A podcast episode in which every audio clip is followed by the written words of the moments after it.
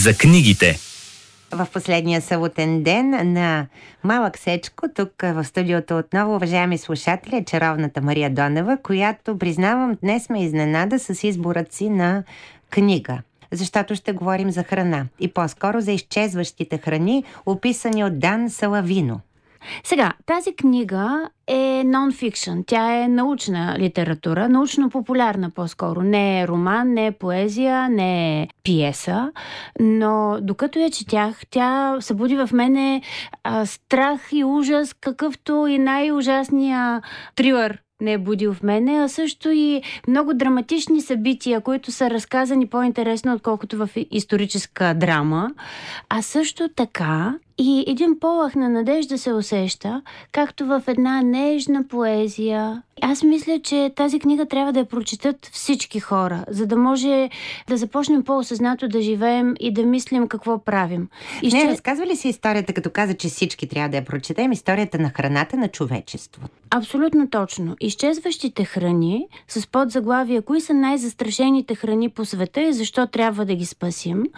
Тезата е, може да се формулира доста кратко. Става дума за това, че през хилядолетията най-напред с естествения отбор в самата природа, в диво състояние, а след това с все по-внимателните и целенасочени грижи на човечеството.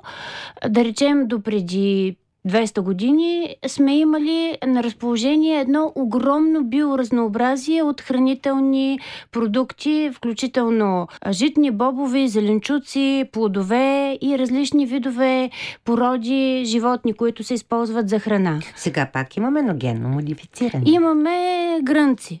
Представи си, примерно имало 18 000 вида пшеница. Сега 95 3% от човечеството се храни с 4 вида пшеница. Това въжи и за картофите, и за а, варивата. Имаше над 500 вида картофи, доколкото знам. Някъде може да има, но говоря за на, на някакви малки места, изолирани, да речем в някое село, останал някакъв последен вид картофи и никъде другаде. И понеже обикновено те са нерентабилни за производство и трудни за преработка, хората се отказват да ги отглеждат, защото най-целенасочено им се предлагат лесни за отглеждане с с гигантски добиви а, посеви.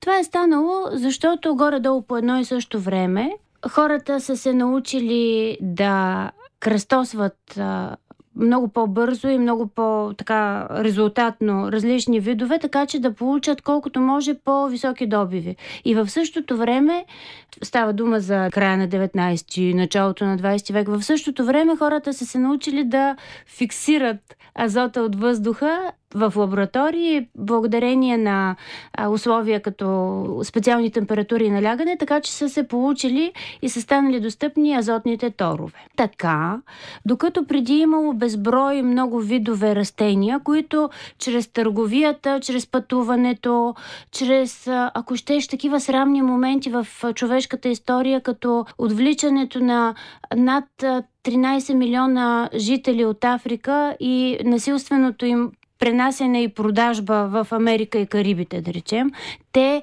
тайно или пък нарочно са си взимали от тия деца ги купили от господарите си, са принасяли различни видове, които са били характерни за тях, защото а, всеки собственик на роби знае, че ценният роб е здравия роб. И за да поддържат здравето им, нещо, което ние вече не правим, те са се постарали да ги хранят с храна, която е местна и е позната за тях от корените им. Станало е така, че да речем, правителства, които са изпращали каталози с семена безплатно на всички фермери по списък, които са регистрирани в Канада и в САЩ. Стигнало се е до там, че е било незаконно да се сеят а, посеви, които не са от държавно одобрени семена. В Пекин пък в Китай, се е казало, ще се прави този ориз и никакъв друг ориз. И е било наказуемо да отглеждаш друг вид ориз. И така постепенно се започнали да изчезват видове. Още първата глава е за една пшеница кавалджа, която в момента, може би думата е запазена и в България някъде, в някой диалект, но в момента, твърди автора, тази пшеница се отглежда само в едно село, само няколко блока. И като я погледнеш, първо старите видове пшеница са били много по-дългостеблени. Това е много важно. Те са били 1,50 м и над човешки ръст дори и тия дълги стъбла са държали по-далеч от влажната почва класовете и по този начин са били по-защитени от всякакви гъбични зарази. Сега в момента, след като гледаме един и същи вид пшеница навсякъде, която е генно модифицирана и е толкова изнежена и е направена да озрява по едно и също време всяко едно класче и да бъде еднакво високо с приятелчетата си, за да ни е по-лесно да не се навеждаме. Машините да могат да ги прибират бързо, срочно и да се печелят повече пари. Когато са различно високи стъблата, когато са различни по вид отделните семена в рамките на една нива кавалджа, има по-светла, по-тъмна, които си растат заедно. Ако половината класове погинат от а, суша, другите ще оцелеят. Ако има дъждове, едните ще изсъхнат, другите ще могат да дадат някаква храна. Ние от лакомия, за да имам повече храна, защото и човечеството нараства, просто се отвоява, отроява в рамките на десетилетия, трябва много храна. Ние, за да имаме храна, сами се излагаме на риск да загинем катастрофално от глад, какъвто не е виждан и не е запомнен. Колко години от живота си Дан Саладино посвещава, за да събере в един сборник изчезващите храни? Бил храни? журналист, който е в ресор храни. Обаче, осъзнавайки за какво става дума, пред каква катастрофа сме изправени, поема тази а, мисия да научи колкото може повече и да научи хората на колкото може повече за изчезващите храни. Тази книга ми напомня на книгите на Ерик Лайнер. География на блаженството, география на гения, а, защото също като него той обикаля лично по различни места, за да говори с хората, за да види на място историята им.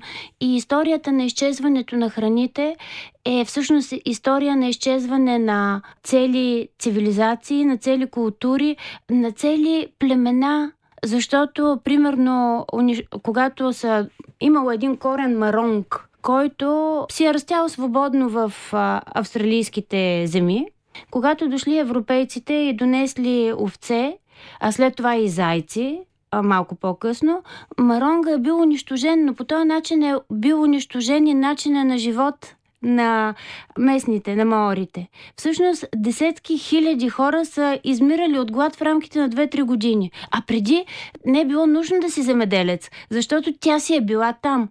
И а, този корен е бил намерен край един железопътен прелес и до едно гробище. И оттам са взети семена и сега се възстановява плахо, да речем, на един декар, на два декара.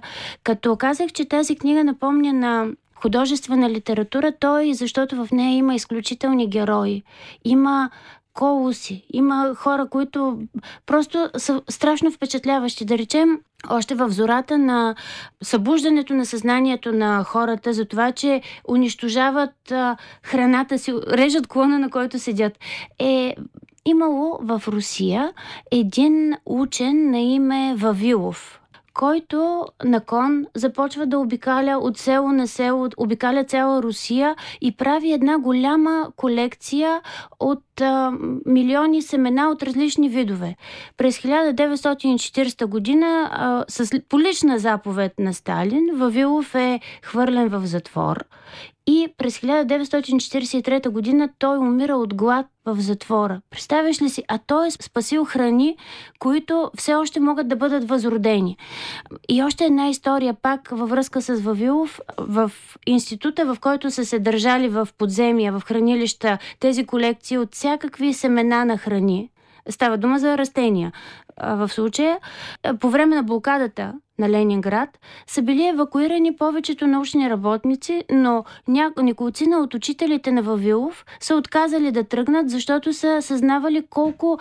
Това е като Ноев ковчег за семена. И след края на блокадата, когато започва възстановяването на града, намират тези хора, които са се заключили и са се барикадирали в това подземие и са умрели от глад сред чували с ориз и пшеница и всякакви семена, защото Представяш ли си какво е изкушението? Но не са си позволили да посегнат на този запас. Такива банки за семена има на няколко места в света. Най-известното и голямото е в Свалбард. А, в, един, в дъното на един 135 метров подземен коридор, изсечен в твърда скала, при постоянна температура минус 18 градуса, се държат тези семена, които са от цял свят събрани, макар че всяко едно растение, за да ти можеш да посееш семенцето и то да поникне, но на него му трябва неговата собствена екосистема. А тези екосистеми са не просто застрашени, те изчезват. Примерно, ако някъде е резерват и не се съдят а, царевица или тия промишлено отглежданите mm-hmm. култури, заради засяването им постепенно горите се изсичат и вече няма къде да живеят тия хора, които са се хранили по този начин.